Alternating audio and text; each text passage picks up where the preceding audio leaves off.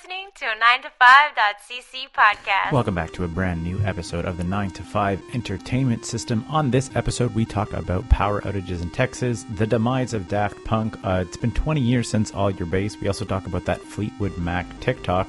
Uh, we talk about the film The Big Short. John watched Veronica, uh, which was a very good movie, and uh, Scott and I catch up on WandaVision. Just a reminder if you like the show, uh, I would recommend subscribing over on patreon.com slash 9to5cc at the 90s deluxe level where you'll have access to a mailbag and a bonus episode of 90s that we record each and every episode uh, called Garbage Time. Uh, on this week's Garbage Time, we talk a bunch about the movie trailers that came out recently, like Cruella, Mortal Kombat, and I guess not movie trailers, TV show trailers. We talk about Loki and uh, Falcon and the Winter Soldier as well. So check that out, patreon.com slash 9 to 5cc if you want to support. If not, uh, just tell your friends about the show and listen and enjoy it. We love you. Bye.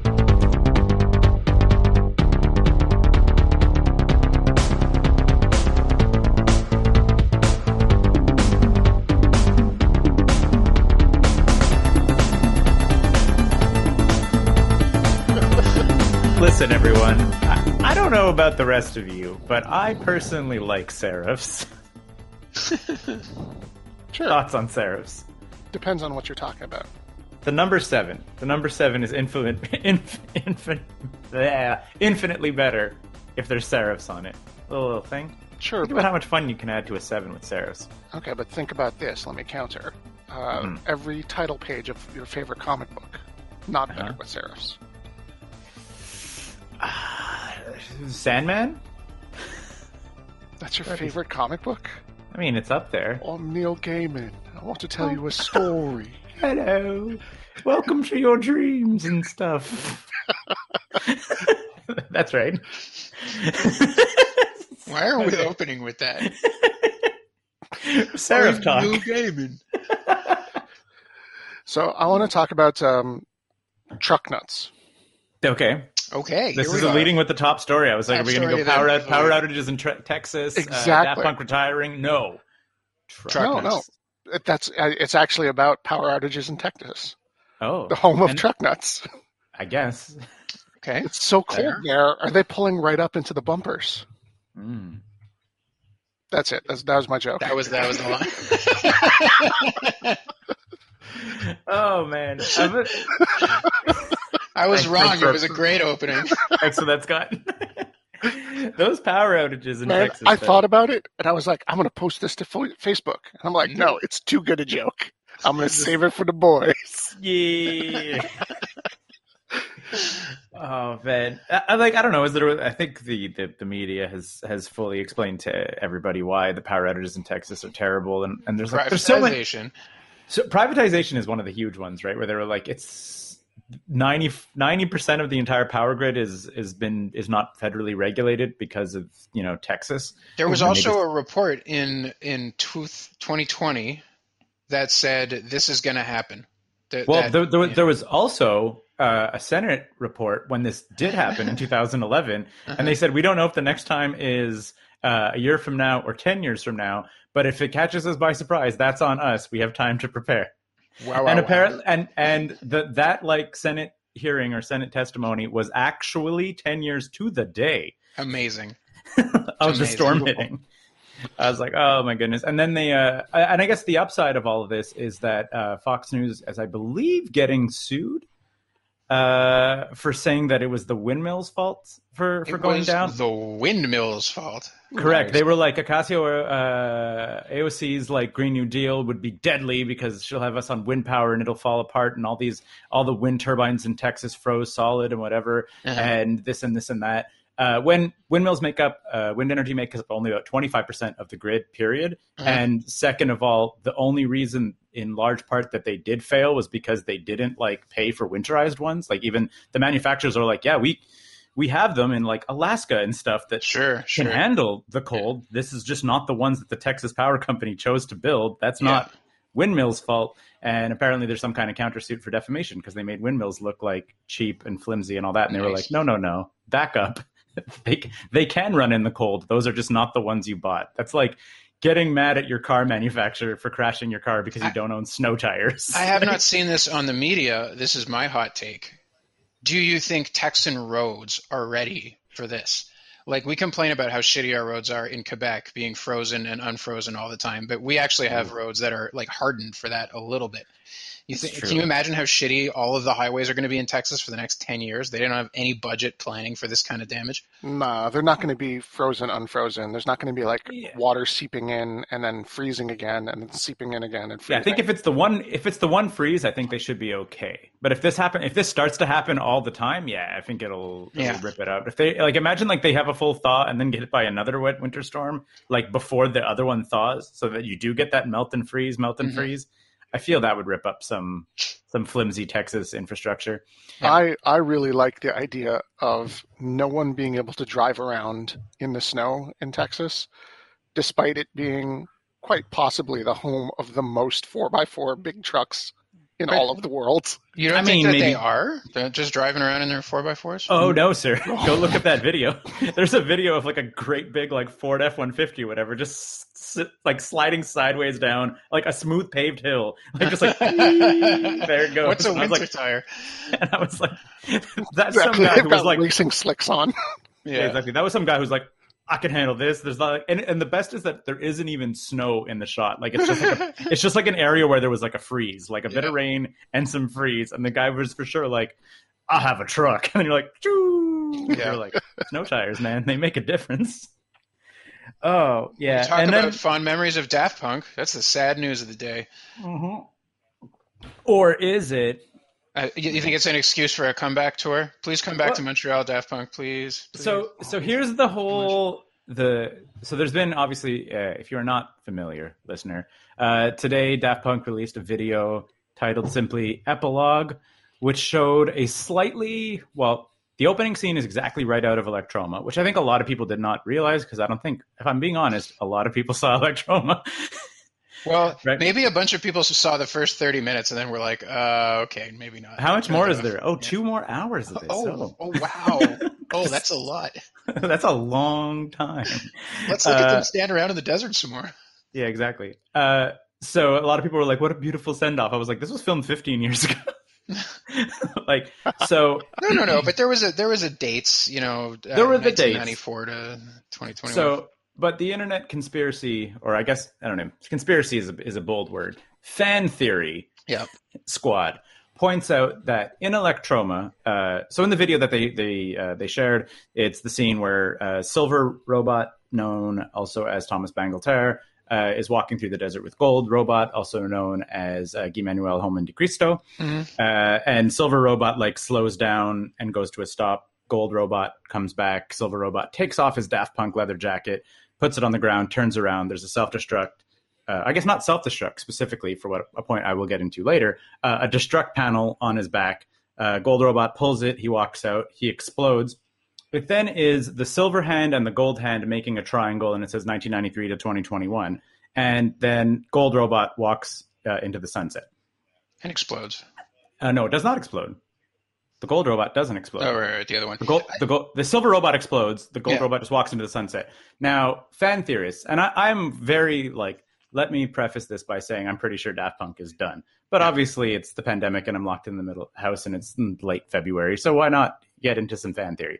Fan theorists point out that the end sequence after Silver Robot explodes is remarkably different from the end sequence in Electroma, where Mhm. Gold Robot wanders the desert some more, tries to kill himself, pulls off his Daft Punk jacket, uh, tries to get to his own panel, can't, takes his helmet off, smashes his helmet, holds the shattered piece of the helmet up to the sky uh, with the sun, lights himself on fire, and then wanders into the desert on fire and Oh. falls down. Uh-huh. So- this is like abridged.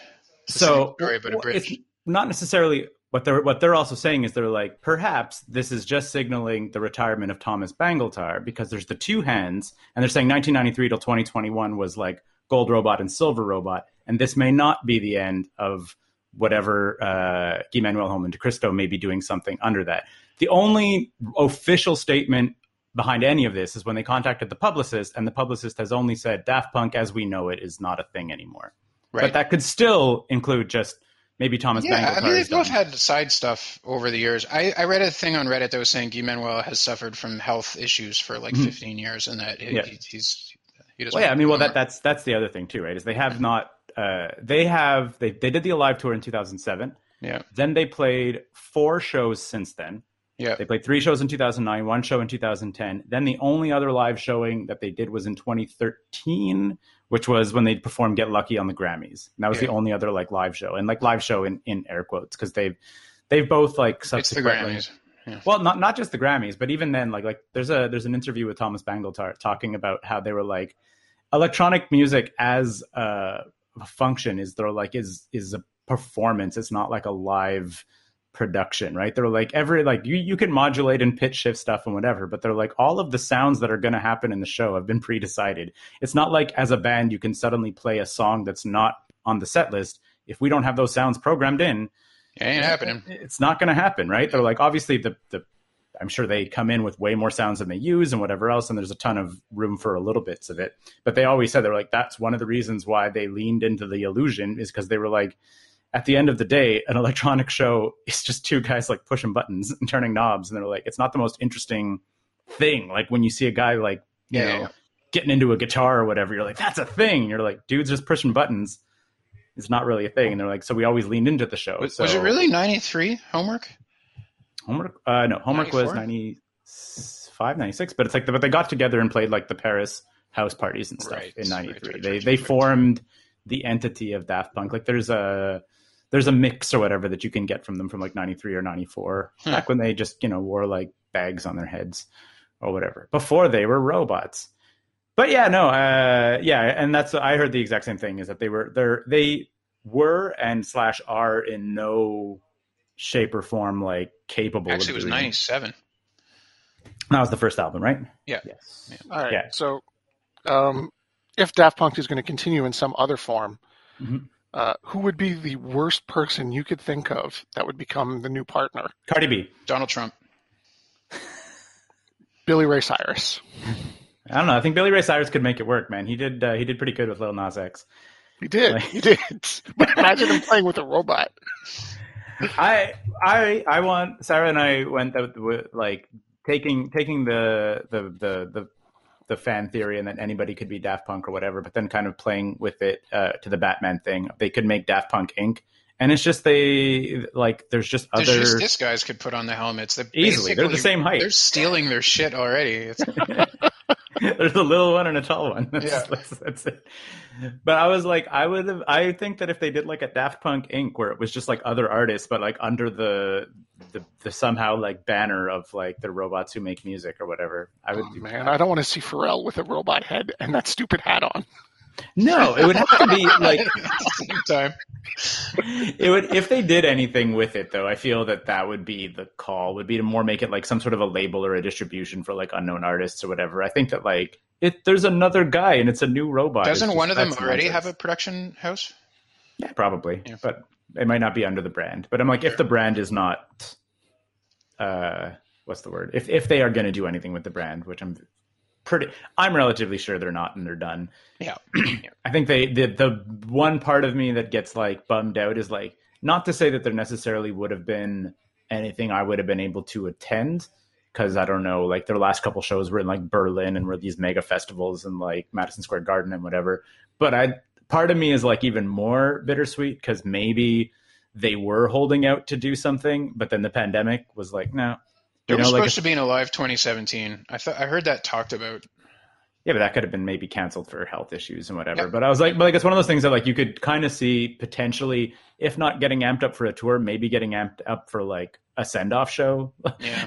or whatever. Like, okay, we can't necessarily hit a whole tour, but like we'll do one last show to to do the thing because like they never like technically outside of the one time they played Get Lucky on the Grammys, they've never played any Random Access Memory songs at any shows. Period. Hmm. Right, because that came out 2013, three years after they stopped playing shows. So, Man. it's weird. So you also asked the question, John. Uh, how do how do you think Random Access Memories holds up? I Did did. go back I did. and listen to it. I did not. Uh, I listened to it a little while ago. Like, uh, I actually remember listening to it at some point, probably the beginning of the winter. I like Mhm. listened to it start to finish. I like, like I, I, I think. I mean, I, I detailed this in the emails. Like, it was 2005 was this Human After All. 2005 was Human After All, which like I pointed out, had Human After All, had Steam Machine, had Robot Rock. Like it, there's like bangers on Human After All. Sure. Slightly And then- less, Slightly less, sure. But then it then 2007 had Alive. which was a, a masterpiece beyond compare. and and kind of also like defined what these electro bands essentially all did. Like Justice Yeah. now does that, Chemical Brothers does that. Like all of the guys that have the discography to do the like, let's just mix our shit into our shit. It was just- so good though, so good. So Yeah. good. Without a doubt. You can still listen to a live 2007 and have like they're like, how do you play like a greatest hits album? All You at the same time. you just make it all happen at the same time, and that's literally like the template for what a lot of the electronic bands do these days. Mhm. Is that? It's, Um, it's probably like up there with the best, most groundbreaking live albums of all time. Probably. I I, mean, I like, could go like like Kiss Alive, Peter Frampton, Nirvana unplugged. and the Metallica live set. Mhm. I, I think you can throw Daft Punk up there as that like huge, big. I would say Daft Punk Alive is the only only live album I've listened to like twenty times. like live albums, I'm I'm usually like, this is pretty good, and then that's kind of like That- it. I think the Nirvana unplugged album uh, uh, is uh, up there for Yeah. me. Yeah. But and yeah, like like Peter Frampton live is like a huge record, yeah, it's a big Mm. deal. and Kiss Alive was one of their best-selling records. Mhm. And man, that Metallica box set was like all their music videos were from that set, Hmm. from the Black Album, except for like Sandman. So Yeah. But yeah, so then I think that's where Random Access Memories I felt felt like a letdown because it's just sad robot music, right? Like there's like the Get Lucky is really the only dance song on it. Mm, yeah, ish. Pretty much. I, I, I found and- it and strange and that they and leaned on more- on co-op collaborators. You know, they Yeah. like didn't. That was like a new step for Daft Punk and something that like a lot of other.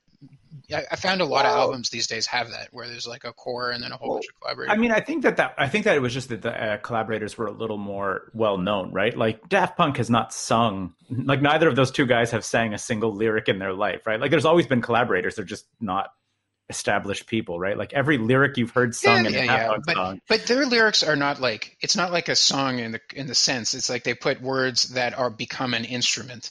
You know, Yeah. whereas I mean, in random access memories you have vocal elements that are more traditional. I don't know. Discovery has a lot of singing, like Digital Love and all that stuff, and That's true. like like there's it's popped up for sure. One more like I'm time. just saying, it, not one more huh? time's one more time. Yeah, one more time. That's Pop song. definitely a singer. Sure. He actually passed away during COVID.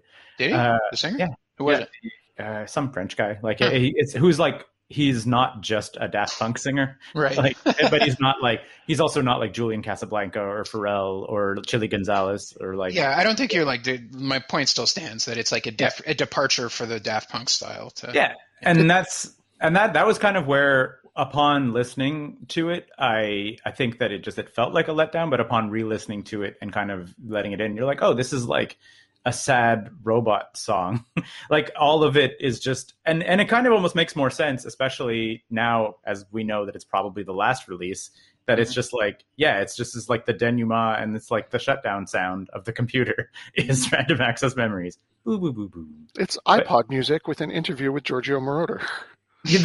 What's the Giorgio Moroder interview? That's, Yeah. it's, it's iPod music. It's not made to be played in stadiums. It's it's yeah, it's like it's people quiet. doing the like, workout and you listen to it, or you're walking the dog and you listen to it. It's, it's yeah, like put, putting it onto like draw.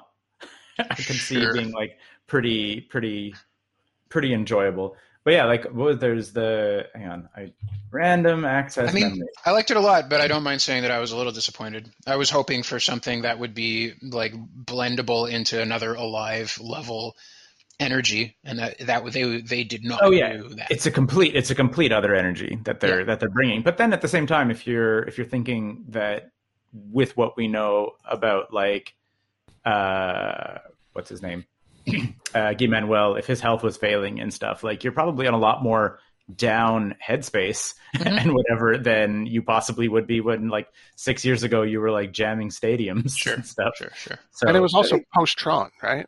hmm So I feel like there's a pretty straight line from Tron to random access memories. I feel like there was a straight line from Tron to the bank. Hey, No, man, they did great on Tron. I feel Oh. like that was a pretty inspired. They don't have to not do great to also do it as a job. That was definitely Disney money backing on big old truck up. yeah. Also, Sure, apparently, that's also an inspired choice by Disney to Yes. do it. Like Yes, they could have done any number of Daft Punk wannabes for that movie. yeah. Yeah, that's that's very true. Very true. Appar- apparently, as I'm reading this right now, um, apparently uh, Giorgio Moroder like did not know what they were planning. Really? like like it was literally just like an interview that they did they wanted to do with him and like he was like i didn't know what they were doing it for if they were going to use it for a song or anything And they just put it out to their own music. that, That's that fucking punk amazing. was just sort of like we would like to sit down and talk with giorgio moroder and then just did it and turned it into a track. But yeah no like i'm looking at the track right now. Uh game of love i like instant crush i like lose yourself to dance i like get lucky is danceable uh doing it right i like. Like there, there's it's good. It's just Yeah. very not not daft punk 2007 Yeah. like i think that's the and i think that that was the initial reaction was like everyone was like yeah daft punk's here to make the party happen. And then they were like boop, boop, boop, boop, boop, boop, boop, boop, boop. and you're like oh Jill, Jill.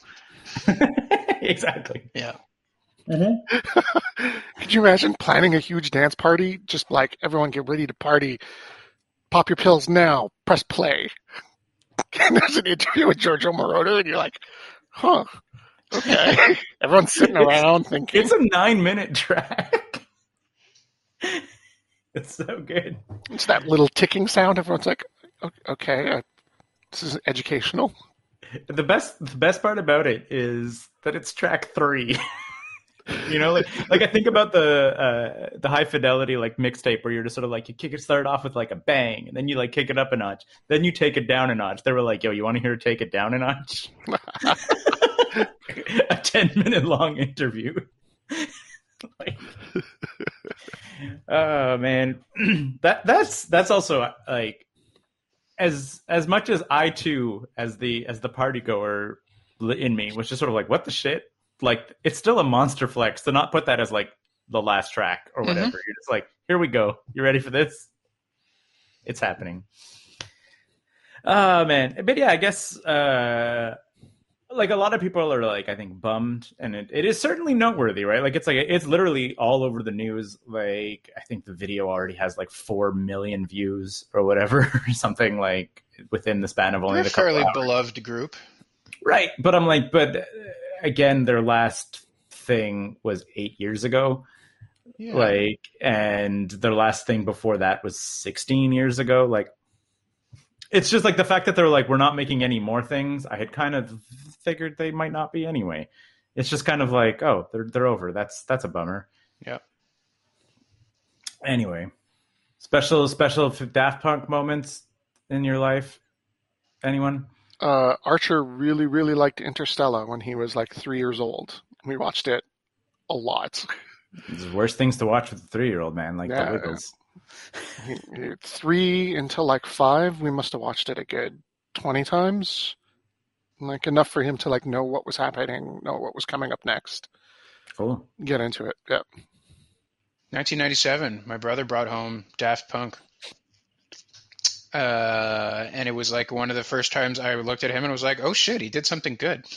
and that was the first time I thought, hey, little brother, No, but it's like a bring, not so bad. bringing home music for the little brother to bring home music is a is a bit of a twist. Usually, the older brother is the one with all the tunes, and the the little brother grows up listening to his older brother's tunes. Hmm. So How old was he in 1997? He's three years younger than me, so uh, it would have been 14 or something. Yeah. Okay. Yeah, I think that by the time I was 14, he's like more into music than I am, for sure, Yeah. for sure, for sure, for sure. But um, yeah, I, I was also trying to figure. I think that by age 14, I had better taste in music than my brother by like a pretty big margin. Mhm. But I think that like, and I think that is also the only type of music that my brother and I ever really did bond over was literally like that period, like late 90s stuff, like Prodigy, Chemical Brothers, Daft Punk, Crystal Method, like because my brother liked the very bad music, uh, like electronic dance music of the 90s. Like we're talking like Two Unlimited and C+C Music Factory and Snap. and like Crystal Waters and like and and like I went even further into it to have all the MC Mario mixes and all that Ooh. stuff. Like, yeah, exactly. See Mario. Yeah, that that was and what my brother played in his car Mhm. a lot of the times. Uh, and I usually listen to more like punk and stuff uh, as I was getting into music when I was like 13, 14. Like my first, like Green Day was a big deal when I was like 12, 13. And then getting in, using that as a gateway into more interesting punk. But then that like the French, like harder slash UK electro scene and whatever was stuff that we both enjoyed. So Fatboy Slim also was a big one. But like, yeah, like where we could put stuff on in my brother's car that I was not just like, I hate this Mhm. and he was like i too enjoy this so there was like a bonding the, the nexus of my brother and my music taste was literally that that late 90 electronic kind of heyday for for all those bands uh Man, also um, 14, 15, it was mm, the end of Guns N' Roses and Metallica for me and the start of grunge music. Like picking up Mhm. uh, Nevermind and Pearl Jam's 10 and mhm. listening to all that stuff. Does Smash from Pumpkins fit into that for you, Scott? Yeah. The album I've bought the most over and over again is Siamese Dream. why have you bought it so many times you always leave it at a girlfriend's house and break up with her Yep, Sometimes. like or left it at a party, or have it filched out of my binder when I left it to go to class, or I bought it at least five times. jerks Yeah, you know, it happened. in the realm in the world of, of feeling uh feeling old i guess daft punk was only four years old when all your base came out is that Mhm. right It's a 20 year anniversary of all your bands. uh, how many mixtapes uh, or mix CDs, I suppose, featured both Daft Punk and All Your Base out in, in the Sci-Fi Music Club? Probably a good many of I them. don't know. I don't actually recall people putting all your base onto a CD at Sci-Fi. Mm, I remember everybody looking at that video. Certainly at Sierra, that was like one of the things that we got into. I feel that there was definitely the, the the techno mix of All Your Base was definitely on a John Verrill mix, Oh, that I, I believe it. without a doubt. And then I feel that maybe it crept up into a couple other mix CDs and stuff. Maybe Kyle might have thrown it in Hmm. somewhere. One was You from have- Strong Bad. Yeah, you have no choice to survive. Make your time. Yeah. Oh man, John, you just talked about another casualty of this year. Strong Bad? Yep, Wait, Flash died. Flash. Flash true. died. The whole Homestar COVID Runner site Flash. gone, Yeah. and that killed Homestar Runner. Dot. Really? Didn't he? It was all Flash. That makes me kind of sad that they wouldn't have an emulator available that you could you could like package it in. No, man, you, you, there's DVDs and YouTube videos and stuff, but none of the the playable. Holy shit! Your secret. All the interactive shit is probably is gone, right? Yep. Homestarrunner.com. It's dot No, it's Homestar No, Runner. homestarrunner.net. It's dot Dot com. John is looking it up as we I, speak. I am, Uh-huh. and it's pretty static. Yeah, there is so. Oh man, I mean, you What know, they had their, they had. I, I watched that. I watched the OG All Your Base video, and I think the, the thing about that was also just like that. It was a million things that were already memes that, that they then they like they transpose like All Your base into like the Bill Gates uh, mugshot Mugshot. and whatever, and, and all the, the weird coffee things or whatever. Yeah. And I was like, oh right, the memes were just nonsense. like like before they were just recycled again and again and again, like all the bad luck Brian's and all that, where you just like had the self caption. They were just like a thing yeah, that you're like, and here it is, it's gone now. like, I don't know. I feel that the like meme, like memes had not. This is, this is so stupid to say, but like memes had like room to breathe. Now like memes hit like critical mass and get played out in like 24 hours.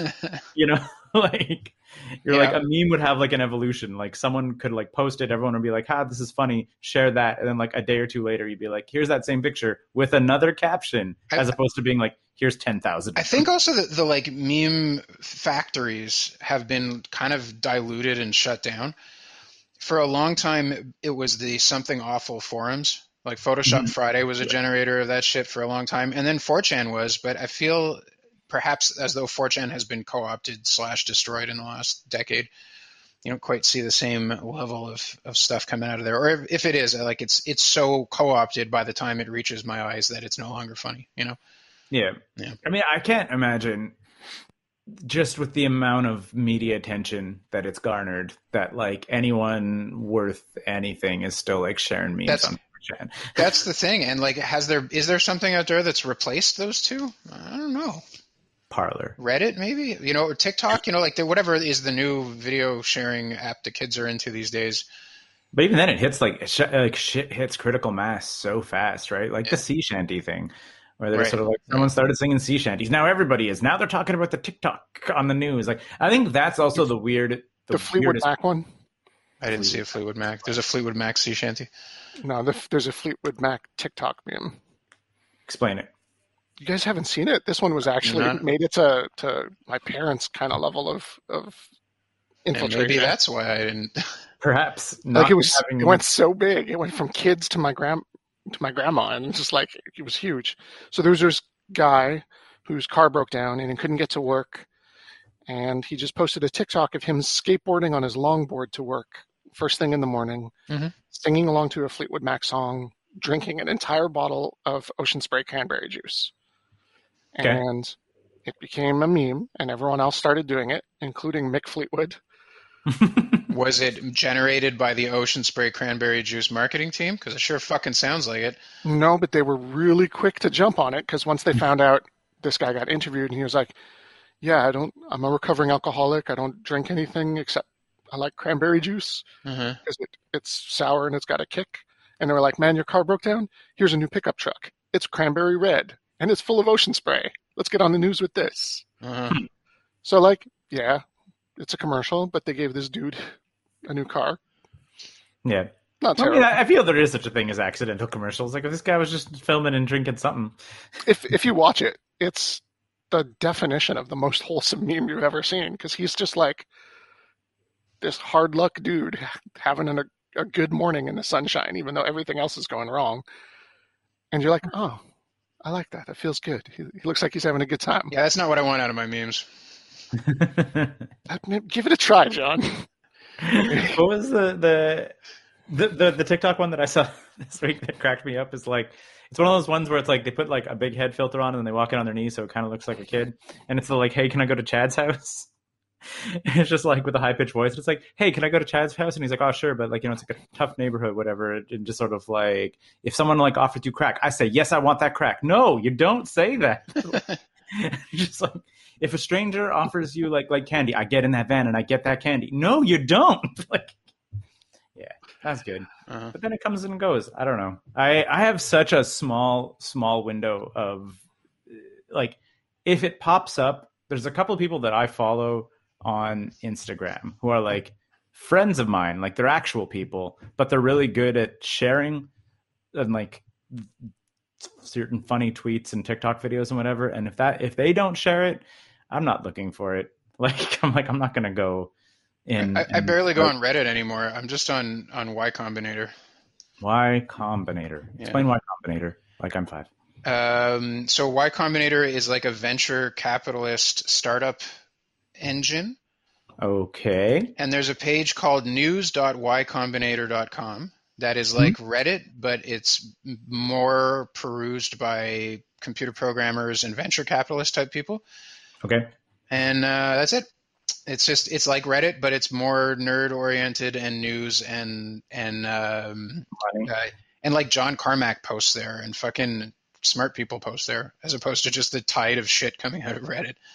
Uh, I like that site better, John, when it was called Slashdot. Well, so Slashdot, I, I I actually tried going back there the last couple of years just to see if things were were still hopping, and it felt pretty dead. I don't know, but I, I I I remember very fondly Slashdot. How did they not capitalize and become Reddit? I, I wonder because they were there Uh, like heavily- years ahead of time. Heavily um, moderated posting privileges. Right. You could not get on the front page of Slashdot without being one of the insiders. I, I think that's the I didn't know that. And, Like, and it, there were like moderators who were taking other people's submissions and resubmitting them. Ooh. They were just like, "Oh yeah, that's cool," but no one's going to pay attention to it unless I post it, and that kind of weird. Bullshit. Yeah, Yeah. probably not wrong. Like I feel that even happens on Reddit all the time. Like or, and and has been for a very long time. yeah, but not in the same way because you could just open a new subreddit and make your own thing. While on Slashdot, you couldn't really do that. Mm. Like, if there's a bad moderator in a bad group, everyone will leave and go to another subreddit. I don't know that that's mixing. totally true. World news is quite tightly controlled. Our Canada is quite tightly controlled. People complain about it all the time, and there's like slash r slash Canada politics slash r slash on guard for thee. People have tried to make alternate ones, never really works. There's plenty of people who complain about moderators going crazy, and uh, like as a as a like a footnote to the whole um, Wall Street Bets story, there was a guy, one of the original founders of Wall Street Bets, sold the rights to the movie despite not participating in the in our Wall Street bets for like years and years. You know, there's, there's shitty moderators. Which, which, which I mean, That's very Wall Street bets. is on is on brand for Wall Street. You know I mean? Sure is, sure is. Um, speaking of Wall Street bets, uh, Sarah and I watched uh, The Big Short on Friday. Oh, okay. Had you not seen it? Uh, Sarah had not seen it. I had seen it, uh, and which I was kind of confused as to how I had. I I feel maybe she might have fallen asleep or whatever because I was like, "How have I seen this movie and you didn't?" Might have Mhm. just been maybe on a plane. I don't know. Sure. Yeah, uh, it holds up. It's still real good. Like it's. I mean, like we've all seen it. We've Sure. all The Big Short. Scott, you would love The Big No. Short. Would I? It looked totally like something that I would not care about. No, it actually so the Big Short makes uh, makes the correct decision to like lean into like Wall Street financing, almost like by way of Guy Ritchie, like Okay. where like it's a lot of like it can't be this crazy. Is it that crazy? Let's go and do this thing. It's that crazy. Do do do do do. like well, yes, Crash it the economy. exactly that's it like it, it's much more it's much funnier than you're expecting it to be uh, the characters are a lot more endearing than you expect them to be in like a lot of ways uh, it explains all of the the financier like and like world in clear enough ways that it, like you get the high notes so you can understand why this is crazy. And and it plays just like a, a comedy an incredibly dark comedy. Like there's like the amazing scene where two of the youngest guys it, it basically i think establishes three of the main people that manage to profit off of this in various degrees right? Like there's the uh, the Burry character played by christian bale who profits the most off of it probably singularly by being the first guy to literally invest over a billion dollars uh, into betting against the banks. And furthermore also establishes a way to bet against the banks. Like there wasn't even the method to short these loans period. He just went in with his sacks of hundreds of millions of dollars to all the major banks and was like i would like to do this. And like there's the line which is just like absolutely just horrifying is they're like this is wall street. We will take your money. Like they're like why would you want to do this? We'll do it. And then they're all and it's they're actually all celebrating like what an idiot. We just got a hundred millions of dollars. And that triggers the uh the ryan gosling character who's like i'm not smart or whatever but he's like if someone wanted to do this so bad i owed it to myself to look into like is this real? Like like it's very rare that someone would be like i'm an idiot who would like to spend 1.3 billion dollars right? Like if someone wanted to bet that hard they could be an idiot but this at least warrants like a second look. Then he finds out basically yeah the whole lending scheme of like Subprime mortgages. sub subprime mortgages being packed into uh, Tranches. getting that getting tra- tranches, uh, getting the AAA rating, even though there should be no reason to it. Then CDOs also maintaining Mhm. that AAA rating because then they're the debt repackaged. Then synthetic CDOs, which were like betting against the CDOs failing. Like it is like spiraling out of control. So that character then goes to an, a smaller hedge fund uh, managed by Steve Carell's character they go in i think they make a couple hundred million or whatever it is. Like i think they they initially go in for 50 and they go in for more. But then there's the there's young kids who are really just really just like imagine us. Like they they started with a hundred thousand dollars of investment money and they made a career off of shorting things like betting like small bets on shorts that had high payouts. And they were Mhm. like which they turned uh, I think they were like $110,000 of capital into almost $30 million of capital within the span of four or five years anyway. And then in the span of about six months, by doing by shorting Wall Street, they turned they quadrupled that again into uh, 120 million. Mm-hmm. And one of them apparently straight up walked away with essentially 60 million dollars, like just being like, "Okay, goodbye. I'm 25, whatever the fuck it is," like, which is pure insanity. But there's like at one point there's like kind of that almost a Guy Ritchie style montage of the two of them like hustling at Vegas, getting all of these security firms to take their short swaps. And they're like woo! And they're all like celebrating and they're like high-fiving and drinks or whatever. And their mentor is played by brad pitt and brad pitt just stops and he's like stop that. Just just stop it. He's like if, if you're right and i think we are you're celebrating the demise of the american economy. Like like millions of people are going to be out of work. Millions of people are going to lose their houses. Like like i understand what we did and i understand that it was going to happen whether we did this or not. Like there was nothing we could do to stop this except for profit. You know like we you know like there's like there's nothing we can do to stop this so why not bet against it? That's also kind of like the steve carell character comes around to that too. He's like he's like this is evil and this is wrong and i can't stop it but i can get rich from it. I'm like what a weird dilemma you know? Like mm-hmm. there's literally nothing. They were like because what can they do? Can they be like like they get laughed out of banks? Like at one point like the steve carell character uh, and this is this is apparently based on an actual like a, a factual thing that happened. Like during one of these security uh, conferences in, in Vegas or whatever the hell it is, he like raises his hand and is chewing out the guy on stage to be like, "Your securities are, are bad and they're terrible," and just like whatever else. And he actually did this in a conference in Vegas, like with everybody around. He wasn't like keeping it a secret. He was like, this is going to fall apart and dissolve. Like, what confidence do you have in this? I'm like, I have 100% confidence. He's like, you should have 0% confidence. You should have 0% confidence in what you're selling right now. Yeah. Like, he did that in like a room full of people and then just like took a phone call and walked out. Like, they told people, just no one believed them, you know? So they're like, so at what point, why not get rich off of it in a weird, sick way? Uh, and How then, yeah, sad that like nothing has changed from the horrible world of gamesmanship of To be the fair- finances to now. I watched the interview with uh, uh, at the the character's name is Mark Baum. The real guy, I believe, his name's Steve Eisman, the Steve Carell character. And and while he has talked, he talked about the the bespoke tranche investing, which are also like the new name for CDOs Yeah. and all that stuff. He's like it. He's like I'm not saying that they fixed it, but he's like the amount of risk that can happen, it can't spiral the way it did. Because he's like we like for instance, it was like CDOs and stuff. He's like there's no reason that it should have like tanked the world economy. Mhm. And he's like, I believe that with the system that they put in right now, they can't tank the world economy anymore. Like it can't spiral to the point that it did. He's like, I don't think that they fixed the system, but he's like, there is it is a significantly less risky system that they've put into place now. Right.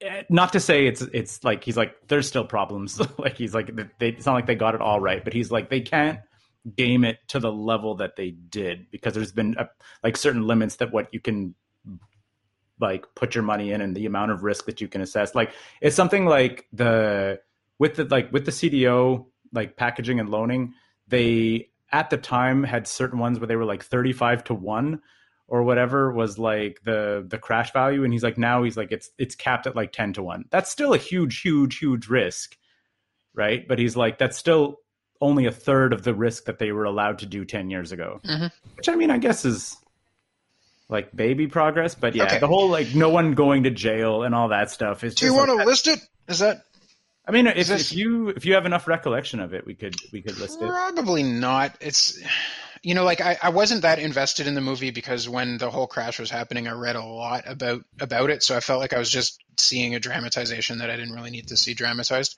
Mhm.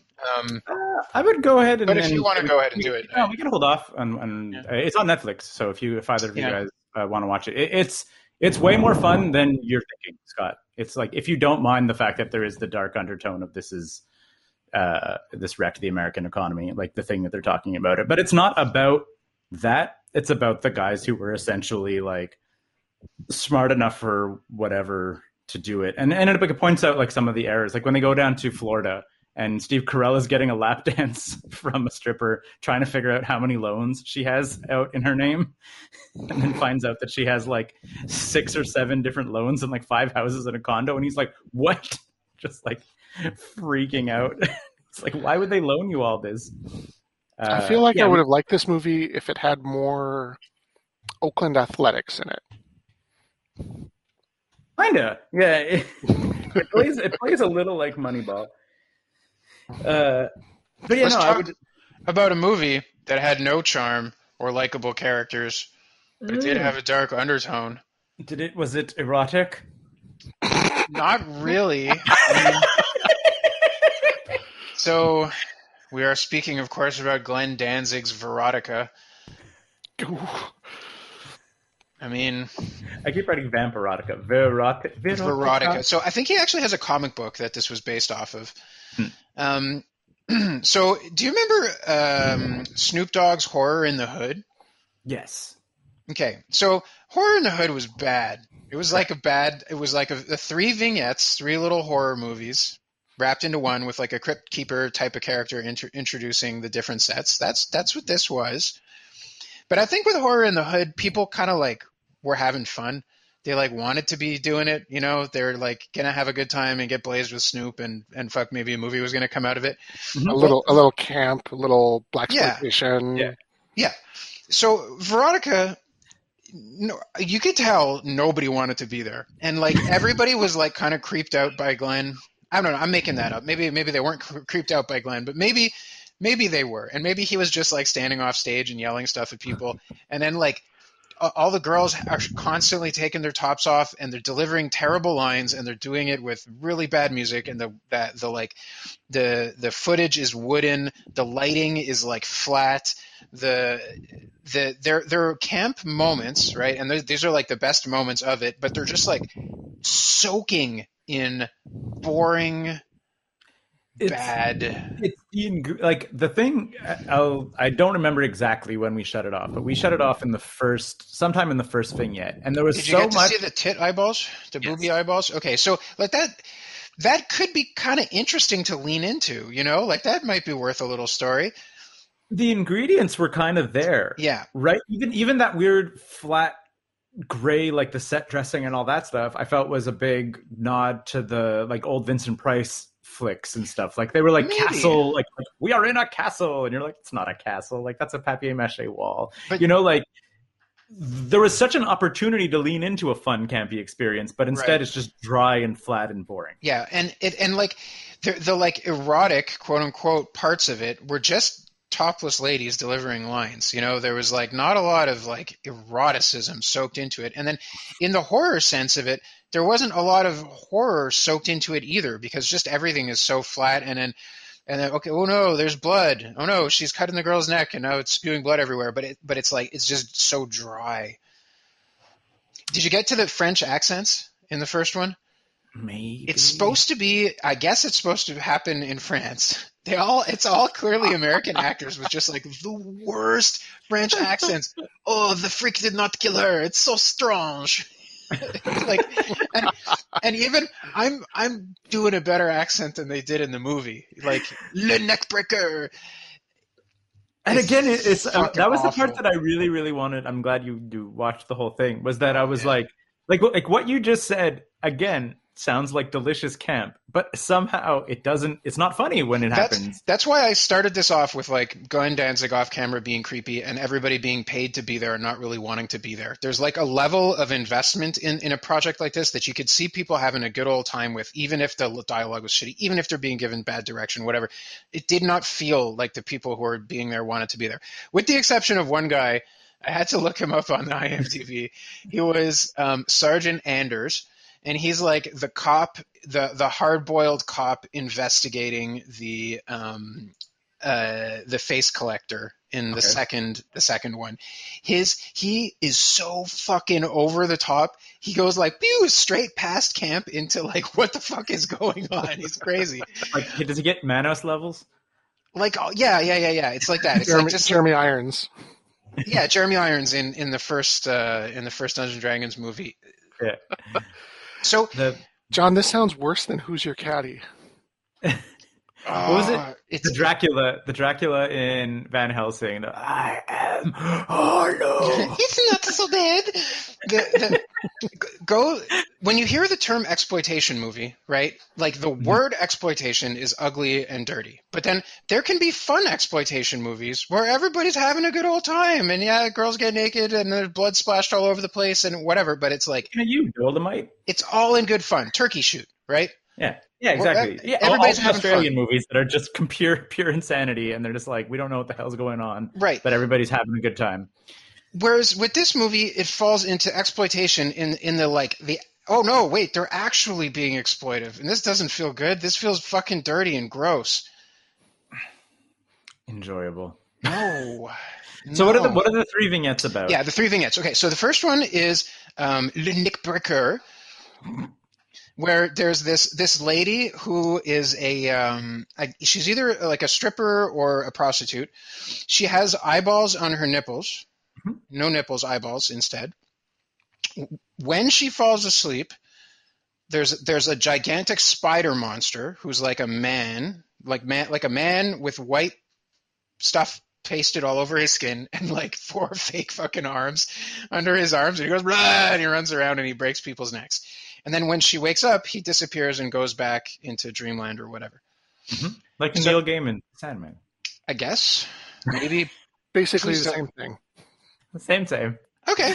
Well anyway so he um uh, he wants to go run around and kill people. Eventually she re- realizes that le Neckbreaker comes out whenever she's asleep. So she she calls the cops on herself and then does a whole lot of drugs and passes out and dies. But Cool. but the spider is out and the cops burst in while the spider is out and they shoot him and they're like oh i guess we shot him. It's like they have no no delivery. They don't it's not like oh what the fuck? It's a giant spider monster. I guess we just shot him that's that's the story so then the Uh. second one is the face stealer face collector Mhm. so it's a, like a stripper who has an ugly face. So she wears like a mask on, and then she kills ladies and cuts their faces off and hangs them on a wall and collects Mhm. their faces. And then cops try and catch her, but then they don't. Cool. And then the third one, Ooh. the third that, one, that, that, that's the elevator pitch, and the cops try to catch her. Yeah, and then they don't. Okay, next vignette. so the third one, I, I was really checked out at this point, so I might have missed part of it. There's the there's a contessa who is like a like she's this is like a period piece. So she's she's a wealthy baroness. hang on, hang on a sec. I gotta stop you right there. Is there anything better than Glenn Danzig presents a period piece? I'll answer that. I'll answer that for you, Scott. There are many things better. many, many things better. So, I mean, all I could get from this was that she she kidnaps beautiful maidens from the village and then cuts their throats and bathes in their blood. And then I think she kidnaps one who who's kind of into it and she like becomes her protege. I think it really broke down. It was really fucking long, and there was a lot of topless girls having blood sprayed on them, but it was like dry. It was not fun and there was atrocious, atrocious accents. I can't, I am not even going to try, but it's like imagine trying to do just like a random European you don't even know what you're doing accent, and then all of them go in and out of their accents during lines of dialogue, and then they give up on it halfway through. It's like, I have one important question to ask. ugh, yeah, Did this movie pass the Bechdel test? the what? The Bechdel test. Is there are there are there two women uh, who speak about uh, To each other. a- to each other, and the conversation is not a- about a man or referring to a man? Mm, I feel the Contessa one might. Just just but maybe they might they might talk about blood or something instead of him being a man. Um, this is just me projecting. No, no, no. They might. They, they're also uh, in the first one, Le Neckbreaker. The the lady who has the eyeball boobies um, has a friend, and they talk together about Le Neckbreaker. Oh.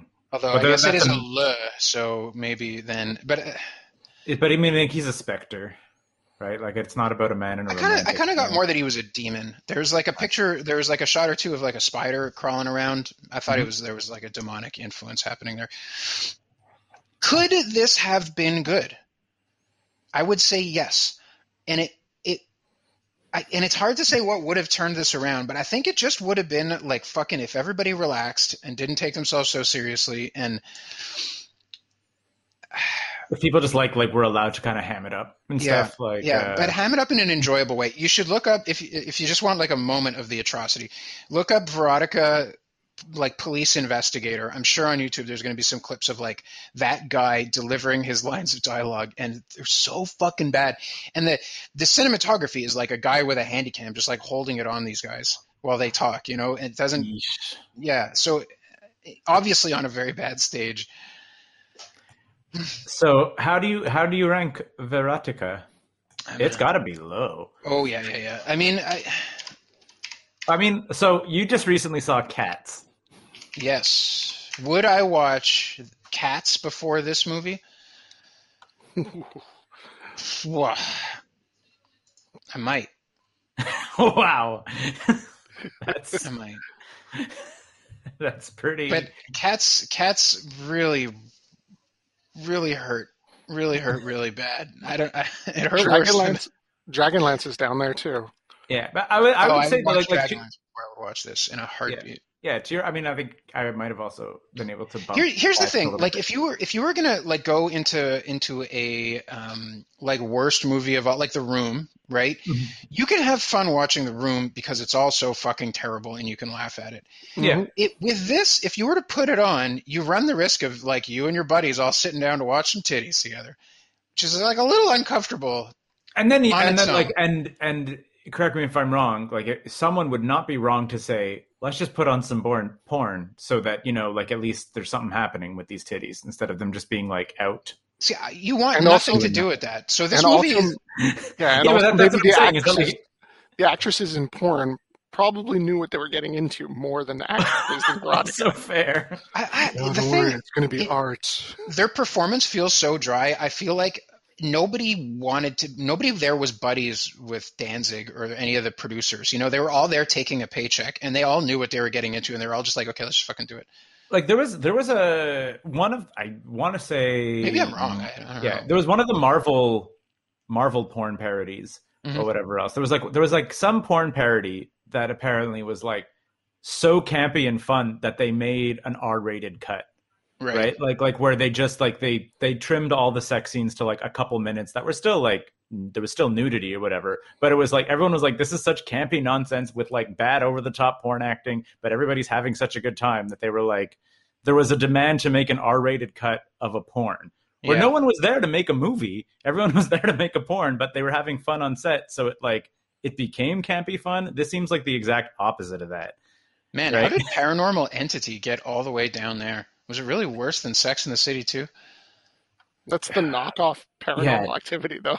Correct. that was like paranormal activity was the film equivalent of me setting up my phone to like film my office for two hours. and flicking the lights a couple times. Like it's that is not a movie. I, I like. I almost feel bad putting this on top of that because virtually anything would be better. But I also, I like, I this. oof. I think the thing that's that It has to go on top of Sex in the City too, though. the, the thing about it, at least, and like I said, and we only we didn't even make it through the first thing yet. Yeah. was just like the the sl- like how easy it appeared to be that this could have been good. Because again, you just have like weird, like heavy metal designs and like crazy ideas, like chick with eyeballs for boobs and all that. Like, Never explained, never addressed. Exactly, Never, but like if, if you're like, oh, this is going to be crazy, and I love the. I think the most telling thing about it was I don't know if you if you took a look is if you read the comments on Shudder, Yeah. which are normally some of the most forgiving commenters you'll ever see, right? Because Yeah. they're just these are these are people who subscribe to a horror movie service who have a lot of time for horror movies. Yeah. and, and by extension, a lot of people even in the comments admit have a lot of time for Glenn Danzig. yeah, Like, yeah. Like, the crossover's are- there. yeah, the people are like, uh, love the Misfits, love Glenn Danzig. This movie is the worst. you know, like, just like, like you're like, I'm subscribed to a horror film service. Love the Misfits, love Danzig, and like one star. You know, like tricky tricky part also was the music the sound the sound in general was fucking awful there was one or two musical selections that were atrocities and then i think there was one that might have been a, a glenn danzig song I, i'm not 100% sure because i don't really know his catalog very well but it sounded like him so. Does this go just above Sex in the City? yes it sure does just above Sex and the City. That's very low.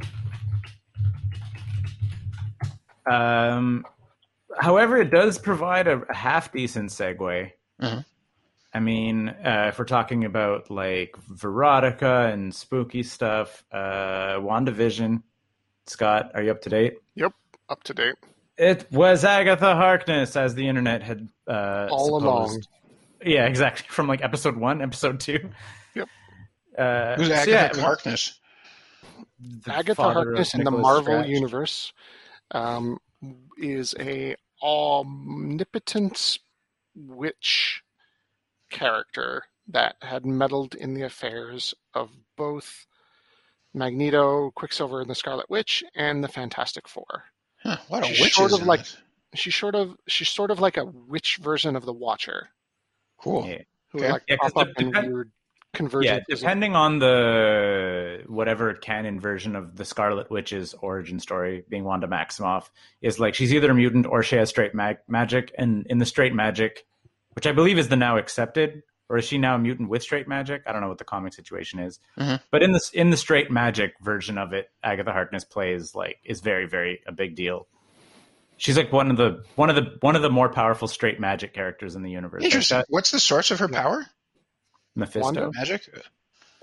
Oh, Wanda or Agatha? Agatha. She's a witch. She made a deal with the devil. Oh. Yeah, Mephisto. Mephisto. Yeah.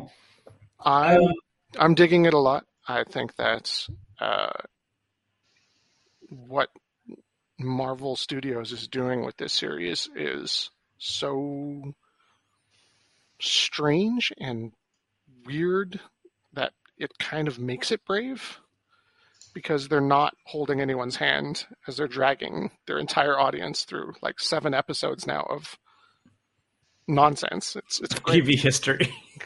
not just TV history, but like TV history done for no reason. Like, there's no real reason that they'd be riffing on Modern Family and The Office in this That- nightmarish tale.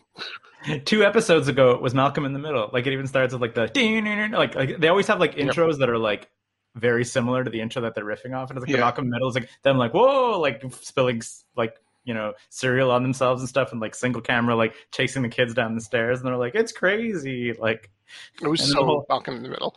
yeah exactly. Awesome. It's the best. It, it's so weird. it's the it's the weirdest thing, and that yeah, while they're ultimately what I like about it a lot is that they're telling ultimately a horror story, right? Like in in terms of now, especially with Agatha Harkness and missing kids and whatever else that's going on. Like some very like spooky shit is going on, and at the very least, it's still. Uh, even if you remove that spooky shit, this is still like a grieving woman forcing her version of reality onto the unwitting minds of thousands of people, right? And forcing them to like live out her fantasy. And like every now and then they come out and they're like, this is horrible. Like, please make this stop. But she's like, no, thank you. And then just like makes them smile and walk through their like sitcom face. Like, so there's like that element of like horror is going on no matter what. Wait, And is now- it Wanda doing it, or is it is it this Harkness character? Yeah. Yes. We don't know. It was Agatha all along. She gets her own theme song right at the end of the last episode. It was the best. She's like, "It was me all along," and then it starts cutting through all the things, and she has her own theme song of like her in the background being like "wink" and like on all the stuff that's been like her machinations. Uh, but yeah, I mean, I think the the where they're heading seems to be that yeah, it, it is it's Wanda doing it, but Agatha like prodding her towards doing it is the uh, it seems to be where it's heading which obviously has a lot of fans kind of um, speculating that Mephisto is going to tie in somewhere. Uh, both obviously with this is all like heavy magic all over the place. Uh, the first big uh, Phase Four film is Steven. I was going to say Steven Universe. Uh, Doctor Strange, Steven Universe. Doctor Strange and the Multiverse of Madness is the the first big going to be Phase Four film, which also features uh, Scarlet Witch on the cover. Mhm. And I mean, Doctor Strange is like meddled with Mephisto a whole bunch. And like, if you want a big bad that's like on Thanos level, that's Mephisto. But then there's the problem of how to sell actual devil to China. Right, which is not apparently not legal. They're not Something into the like devil that. over there. Yeah, and Mephisto is very much The devil. the actual devil. Yeah. Uh, the only got way it. I can I think got is it. if You, you put him in a suit with an American lapel pin. He's the bad guy. China's all over it. It's true. If, they, if it's just like a dude, he's just like, I'm Mephisto. Wink. And you're like, there's nothing like devilish about him other than the fact that he's just like a sharply dressed guy. And I mean, American they can also. guy. He's a sharply dressed American guy. That's You got to right. make him the president of the United States. Oh. Have the comics addressed that the existence of the devil kind of implies the existence of God? Like, does God ever show up? Not one of the Lots fun of ones. gods show know, up. The, the Not not Odin. yeah, I mean not the fun gods, like like the monotheistic version. Like is Jesus in the Marvel canon? Right. I mean, kind of. As There's a character called Aquarian who is basically Jesus. Walks on water, brings people back from the dead, makes bread. I'm gonna, show you a little picture of him here. yeah, that Look does at look that! like look at that Jesus. bulge. what the fuck? Just Yep. for the listeners. In the span of him saying, "Well, there was a character named Aquarian," He just pulls up the book. Scott pulled the book out some sort of a, some sort of a reference material to the Marvel, the official handbook of the Marvel universe Uh-huh. to show You guys don't keep this on your desk. Weirdly, no. Uh, That yeah. didn't take long to get that. Yeah. That Yeah, okay. this is real quick. Um, yeah, I, All right. I mean, okay. There you go. Man's question You know, answered. But I mean, I think that, that even Marvel has kind of danced around it in the comics, right? Where it's like it's not hell, hell. It's a dimension that is like hell that you can go Right. to when you die. And there's lots of them. Sure. Yeah, and, and I mean, the existence of Odin and all of them says gods are, or maybe just Aliens. beings, Aliens. Yeah. Yeah, I, I think that they handle hell a lot in the the same way that we're like D and D handles it with Avernus and whatever, right? Where it's like it's a plane, but it's like it's not like anything else. You know what I mean? Like it's Because like there's it's more another- than one hell. yeah.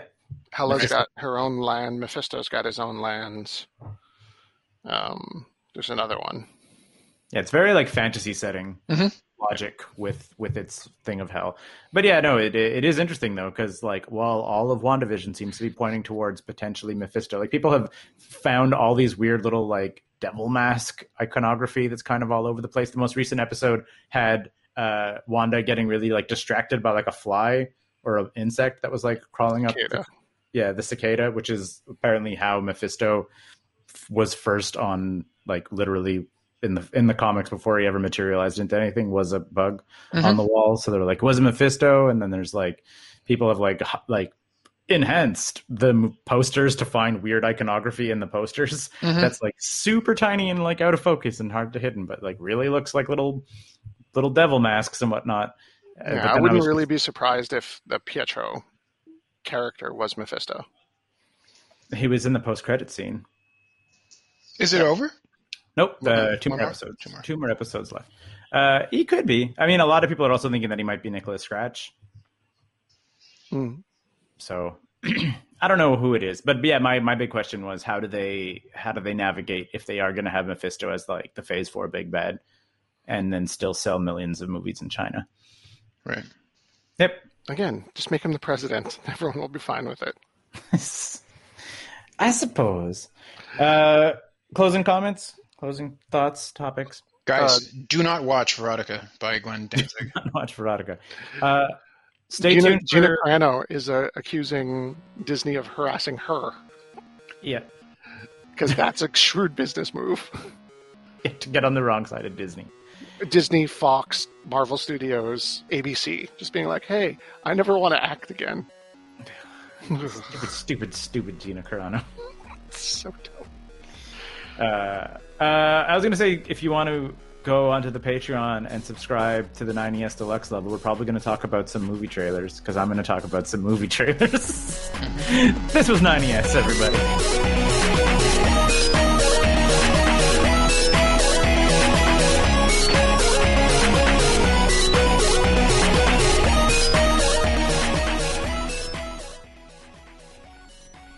Hi, thanks for sticking around to the very end of this show. That means you're our number one fan. As our number one fan, maybe you're wondering a way that you can show your support for this. We've set up a few ways, and the boys are going to tell you about it now. If you like this show, you might know other people that like the show, or maybe they'll like some of the other stuff that we're doing on the website. If that's the case, you can tell them all about it using all of the social networks like Instagram, Facebook, Twitter. We're on all of those, or you could just, you know, send people links directly to the website. Or if you live in a world without the internet and you only listen to podcasts, you can tell people about it with your human mouth. There's other ways we could support us, John. If your interest in supporting us extends to the financial section, you might consider patreon.com slash 9 to 5cc. If you go there, you can get perks like early content, you can get your questions answered on the air, and you could get extra art. We've been doing this show for a long time, so we kind of know what we're doing. Not really. 9to5.cc. Podcasts, blogs, and comics. Made in Montreal since 2011.